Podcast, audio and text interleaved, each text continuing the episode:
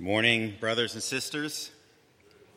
Well, we're continuing in our study of John's Gospel, and this morning we find ourselves in a familiar passage, perhaps one that some of us even memorized in Sunday school. And as great as that is, one of the problems with familiar passages is that we know the words so well that they have a way of going in one ear and out the other. And my prayer this morning is that the Lord will really open our eyes to see the riches that are hidden for us in this passage that we're about to read. So our scripture reading then is in John's Gospel, chapter 14, and we're going to read together the first 14 verses. Would you stand with me, please, for the reading of God's Word?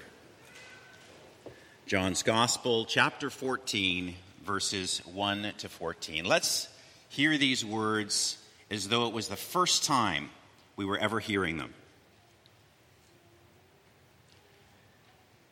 Let not your hearts be troubled. Believe in God. Believe also in me. In my Father's house are many rooms. If it were not so, would I have told you that I go to prepare a place for you?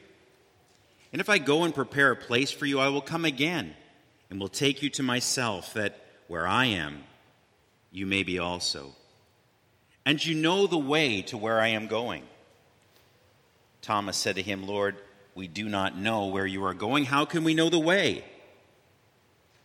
Jesus said to him, I am the way and the truth and the life. No one comes to the Father except through me. If you had known me, you would have known my Father also. From now on you do know him and have seen him. Philip said to him, Lord, show us the Father, and it is enough for us.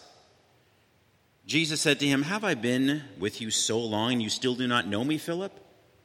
Whoever has seen me has seen the Father. How can you say, show us the Father? Do you not believe that I am in the Father, and the Father in me? The words that I say to you, I do not speak on my own authority, but the Father who dwells in me does his works. Believe me that I am in the Father, and the Father is in me, or else believe on account of the works themselves. Truly, truly, I say to you, whoever believes in me will also do the works that I do, and greater works than these will he do, because I am going to the Father. Whatever you ask in my name, this I will do, that the Father may be glorified in the Son. If you ask me anything in my name, I will do it. This is the word of the Lord. Thanks be to God. Well, before we consider this passage, let's just ask for the Lord's help. God our Father, we've been singing, Blessed Assurance, Jesus is mine. And we've heard these words of Philip, show us the Father. And that's our desire this morning, that you would show us the Father, Lord Jesus, that you would show us his love and our acceptance before him in you, Lord Jesus. And his power, the power that is available to us, for you are at his right hand interceding for us. Show us these things. Open our hearts to receive. Let our eyes see, let our ears hear, for we ask it, our Father, in the powerful name of your Son, the Lord Jesus Christ. Amen. Well, before we dig into this passage, it's important for us to get our bearings. At the conclusion of chapter 12, which we had a couple of Sundays ago, Jesus ends his public ministry to the Jews. And now in the 13th to the 17th chapter, he's no longer performing signs and wonders and debating with the Pharisees, but rather is focused on his disciples, preparing them for what lies ahead. And in these 5 chapters, chapter 13 to 17, he prepares his disciples by telling them 3 things. There's probably more, but 3 main things. I'm returning to the Father. why that should make you rejoice and what you must do while I'm gone. Now, it's important that we see these things in these 5 chapters. And so what I want to do so that you recognize these themes as they come up again and again over the coming weeks, I want to just throw at you really quickly a bunch of snippets from these verses or from these chapters that demonstrate that. So first, I am returning to the Father. Yet a little while, I am with you, 13:31. I go to prepare a place for you, 14:3. I am going away, 14:28. But now I am going to him who sent me, 16:5. A little while and you will see me no longer, 16:16. But now I am coming to you, 17:13. Now he told them this in advance so that when it did take place, they would believe, and to assure them that though they would be sorrowful at his departure, your sorrow will turn into joy, 16:20. So the first thing was, I am returning to the Father. The second is, why his return to the Father should make them rejoice. So again, you won't be able to keep up with this, but just hear these snippets. I will come again and take you to myself, 14:3. Whatever you ask in my name, I will do it, 14:13. I will ask the Father, and he will give you another helper to be with you forever, 14:16. I will not leave you as orphans. I will come to you, 14:18. We will come to him and make our home with him, 14:23. But if I go, I will send him to you, 16:7. And his purpose for telling him these things, that your joy may be full, 16:24. And finally, he tells them what they were to do while he was gone. Wash one another's feet, 13:12. Love one another, 13:34. Keep my commandments, 14:15. Abide in me, 15:4. Ask and you will receive, 16:24. And he tells them all that so that, 15:11, my joy may be in you and that your joy may be full. So in summary, he told them he was going away to assure them that their sorrow would be turned into joy. He told them that what he would be doing for them when he was gone so that their joy would be full. And he showed them what they were to do in his absence so that they would be blessed in doing it and so that their joy would be full. Now, why do I go through all of that? So that we can see that all that the Lord is sharing and all that the Lord is demonstrating to his disciples in these 5 chapters is to set their hearts on the joy that lies ahead in spite of all that is about to happen. And it strikes me as so beautiful that the Lord, with his own heart so troubled at the prospect of the cross that looms before him, and all its sorrow and all its agony, focuses in on his own, strengthening them and preparing them and focusing on them on the glory that lies ahead. And I believe that in a very direct way, this encouragement is meant very much for you and me. And I say that because as Jesus concludes these 5 chapters, he prays in 17:20, I do not ask for these only, but also for those who believe in me through their word. That's us. In these chapters, the Lord wants to give us an object that lies beyond our present distress so as to turn our sorrow into joy. So as we go through these chapters together over the next few weeks, remember that they are directed at you, brothers and sisters, with the goal of filling your heart with joy, even in the midst of sorrow and distress. So that's the context for our chapter. And with that, let's dig into this passage. Jesus is with his 11, Judas having gone out. They're in the upper room, and there's tension in the air. There's tension in the air because Jesus has just told them 3 very painful things.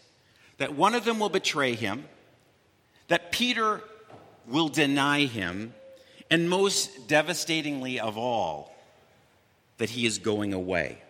So there's tension. There's anxiety. And that's why the passage starts out, "Let not your hearts be troubled." They were grieved because they wanted to have him as their Messiah on the earth. But he wants them to understand the much greater blessing of knowing him as the Son of God at the right hand of the Father and their relationship with the Father through him. And so to do that, he focuses on three things. And it's these three things that we'll use as the headings under which we'll examine this passage. Their place with the Father, their access to the Father, and their relationship with the Father. Their place with the Father, their access to the Father, and their relationship with the Father. We're going to consider this passage under those three headings. Let's start with their place with the Father. Let not your hearts be troubled. You believe in God, believe also in me. They had believed in God the Father without seeing him, and now they must believe on him without seeing him. His returning to the Father was not forsaking them, for there was a place for all of them there, which he would prepare for them through his death and through his resurrection. In my Father's house are many rooms. In other words, where I am with the Father is a place for all of you as well. I'm going to prepare that place for you and then personally come and take you to it. If it were not so, would I have told you that I go to prepare a place for you? I want to read that to you, if I could, in the ASV. If it were not so, I would have told you, for I go to prepare a place for you. I remember as a kid in Sunday school memorizing this verse and thinking,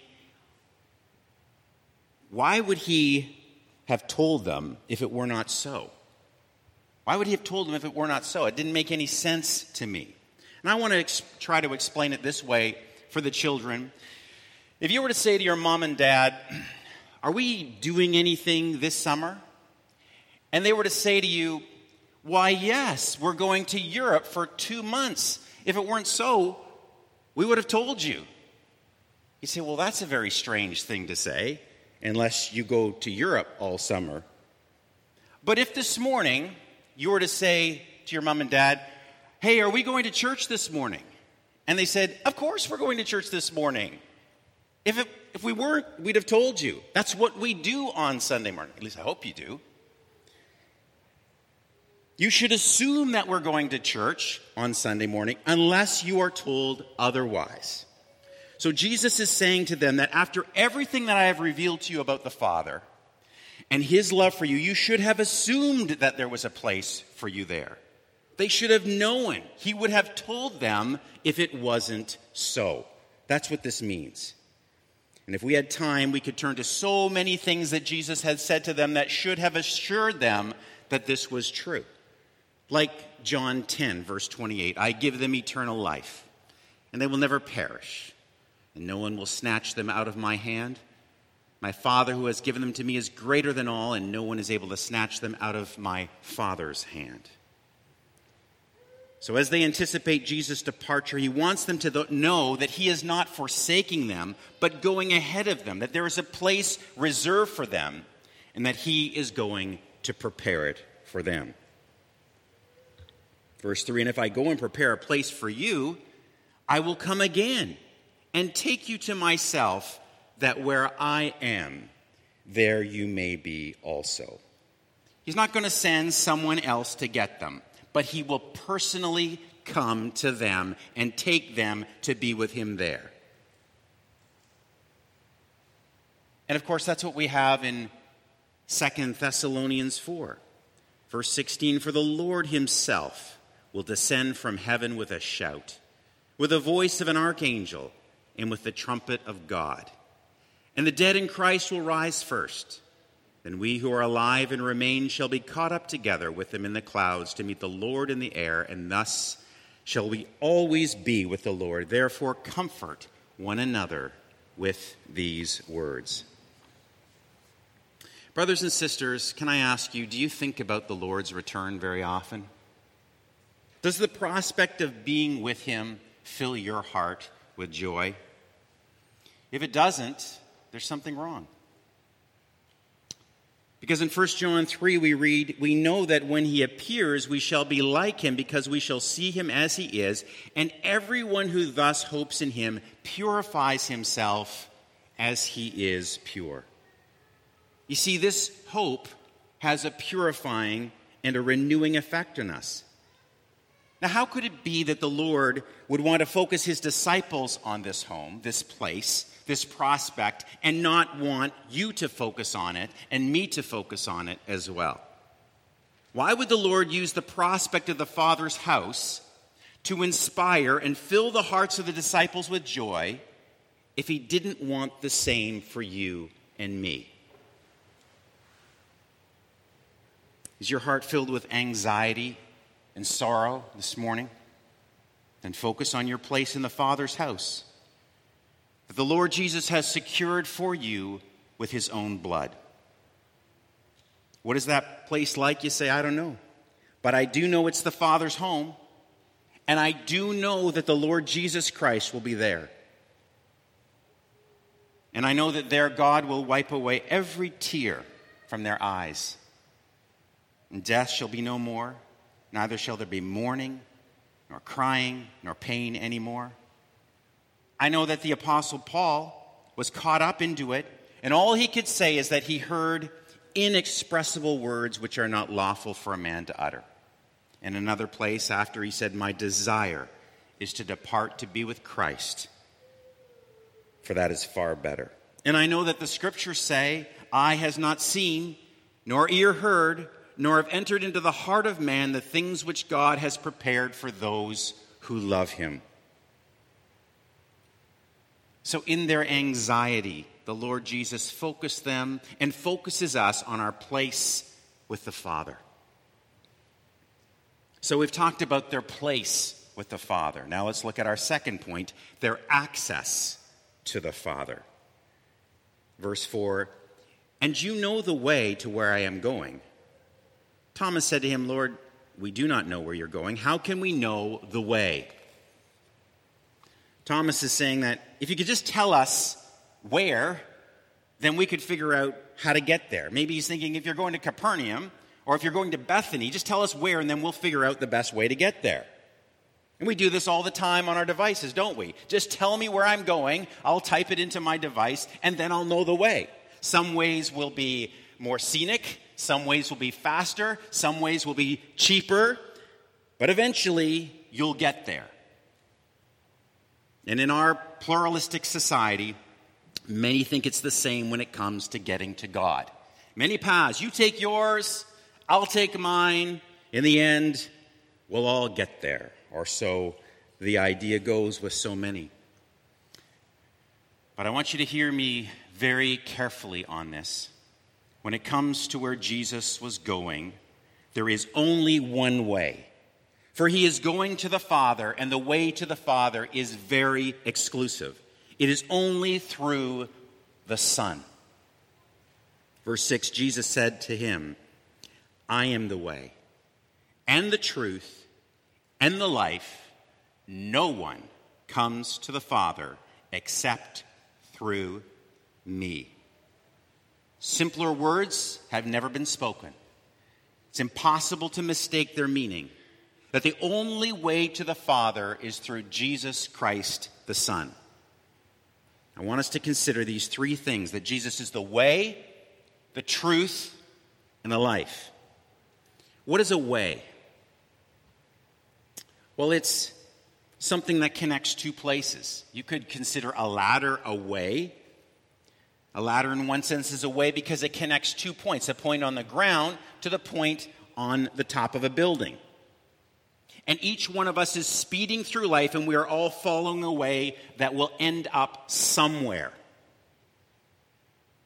How sad to spend your life climbing a proverbial ladder only to find that it's leaning against the wrong building.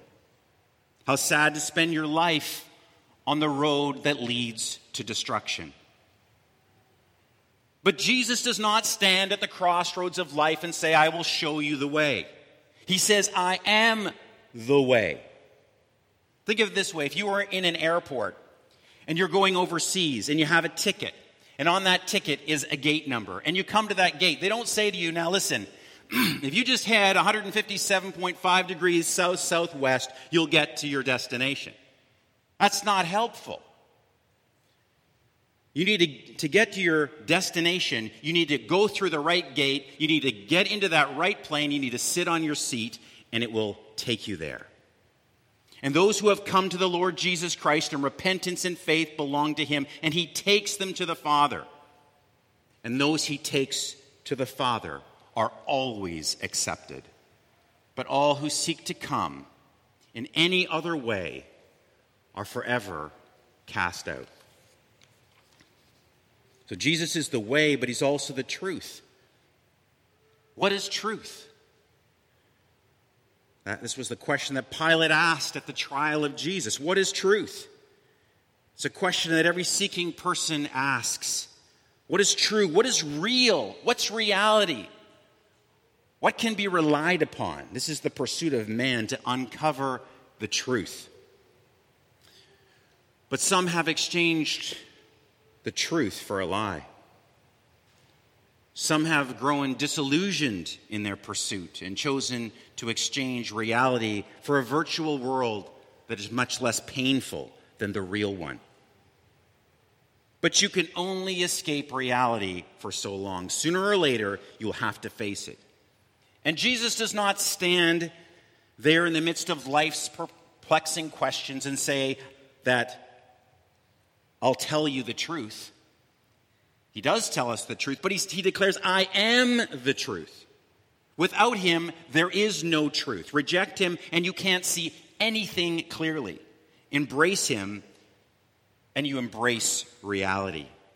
It doesn't mean that all of your questions are answered immediately, but it does mean that you will receive the light that is necessary to see all things as they truly are. And he is the life. He's the life. You know, there's a difference between life and existence, isn't there? Some have lost sight of that in the last couple of years and have reduced life to merely existence and avoiding getting sick. And there are many more that think that life is nothing more than the pursuit of fulfilling their glandular impulses. But health and wealth and pleasure and fame and all other material things we spend our lives pursuing never seem to satisfy, do they? That's why, or the reason why, is because at creation, God breathed into man the breath of life, and he became a living soul. And nothing physical can satisfy him. That's why people who seem to have absolutely everything going for them sometimes take their lives. Because they have tasted every success that life can offer and discovered that it's not enough. It just doesn't satisfy. Nothing satisfies. That's because we've been made in such a way that the only thing that can yield true and lasting satisfaction is living in relationship with our Creator. That's why Jesus said, I have come that they might have life and that they might have it more abundantly. So Jesus is the way, the truth, and the life. And I want you and I, brothers and sisters, to think about what you have, what we have in Jesus. You have the way, access to the Father, and a path that ends at the Father's home. You have the truth, you have reality, the light to see things as they really are, and the ability to live in that reality because you have, the third thing, the life, abundant life, life that is rich, meaningful, and satisfying because it thrives in relationship with God. And Jesus says this to his disciples to assure them and to comfort them in their anxiety. All of this was theirs because they had him. And his return to the Father would not change that. In fact, as we'll see later, it would result in far greater blessing than if he remained. Well, we've talked about their place with the Father and their access to the Father. Let's talk about our third and last point, their relationship with the Father. Verse 7, if you had known me, you would have known my Father also. From now on you do know him and have seen him. Philip said to him, Lord, show us the Father, and it is enough for us. Here the Lord wants to take his disciples to another level of understanding of their relationship to the Father. Nathanael had said much earlier on, you are the Son of God. Peter had confessed, you are the Christ, the Son of the living God.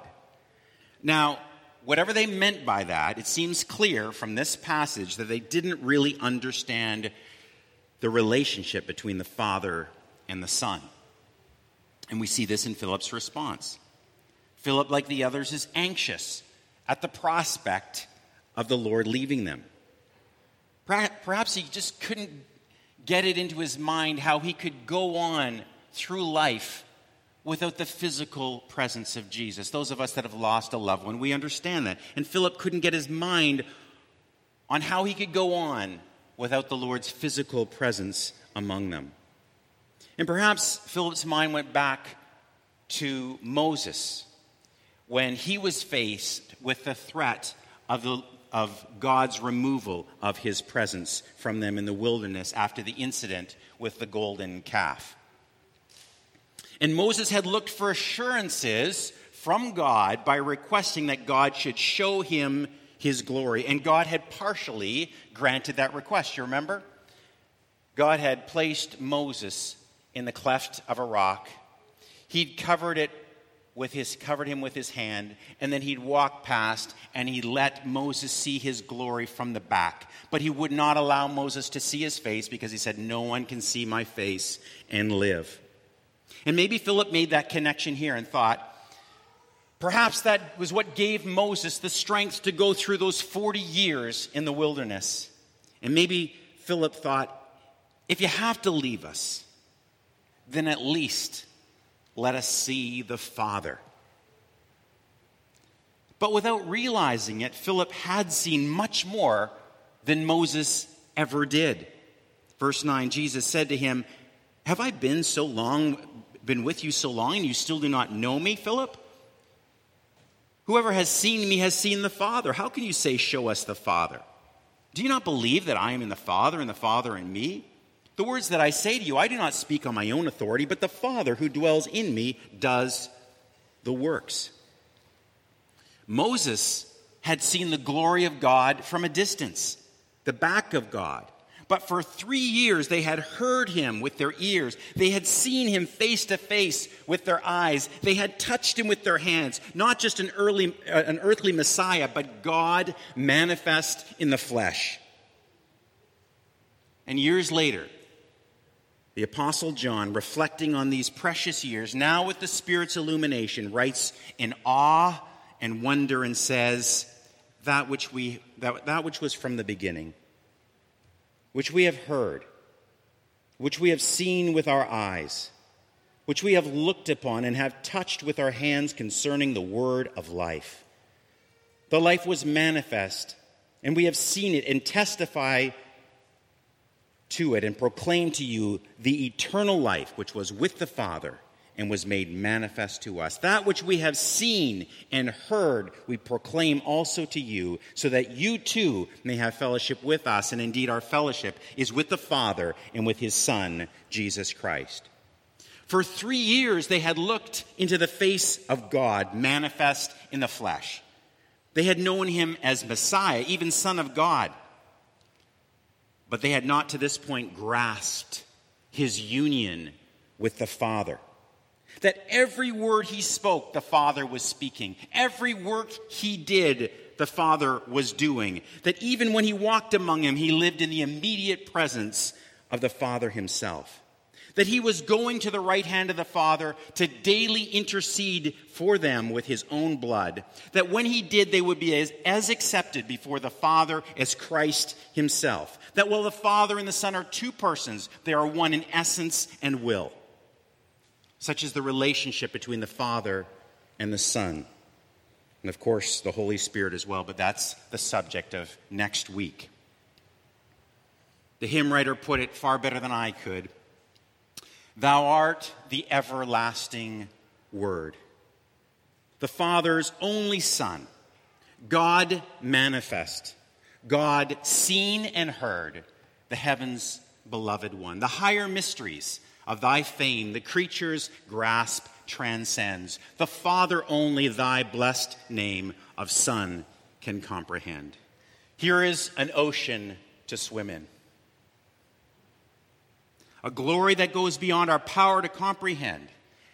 And the Lord recognized that the disciples, who as yet had not received the Helper, were unable to grasp the relationship to the Father, his relationship to the Father. And so he says to them in verse 11, "Believe me that I am in the Father, and the Father in me, or else believe on account of the works themselves." The works that they had seen were not just proof of his messiahship, but they were proof of his sonship. So he says in verse 12, "Truly, truly, I say to you, whoever believes in me will also do the works that I do, and greater works than these will he do, because I am going to the Father. Whatever you ask in my name, this I will do, that the Father may be glorified in the Son. If you ask me anything in my name, I will do it." The disciples would go on to do works of healing in his name, but not greater works of healing that I can see. So what does that mean?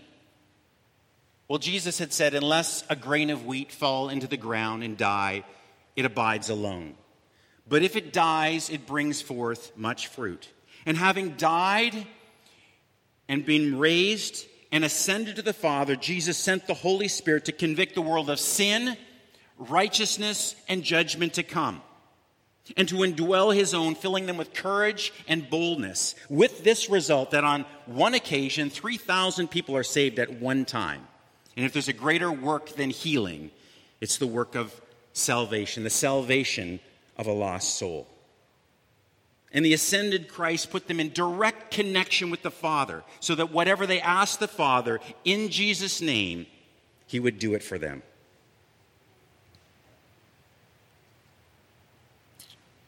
So to this anxious little company gathered around the Lord in that upper room on that dark and foreboding night, Jesus comforts them and seeks to fill their hearts with joy and anticipation as he reveals to them their place with the Father, their access to the Father, and their relationship with the Father.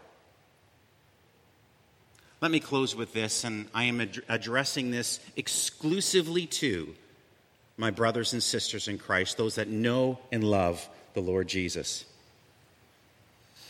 This morning you may have come here with anxiety in your hearts, just like those disciples so many years ago. And this morning the Lord Jesus is here, and he reminds you of your place in the Father's house that he has prepared for you, and to which he is coming back to take you to. In your confusion and disorientation, he wants to remind you that you have the way, you have the truth, and you have the life, because you have him and he has you. And in your weakness and despair, he wants to remind you that his position at the right hand of God puts you in direct connection with the Father, and that the power that is available to you as you ask and as you act in his name is frankly infinite.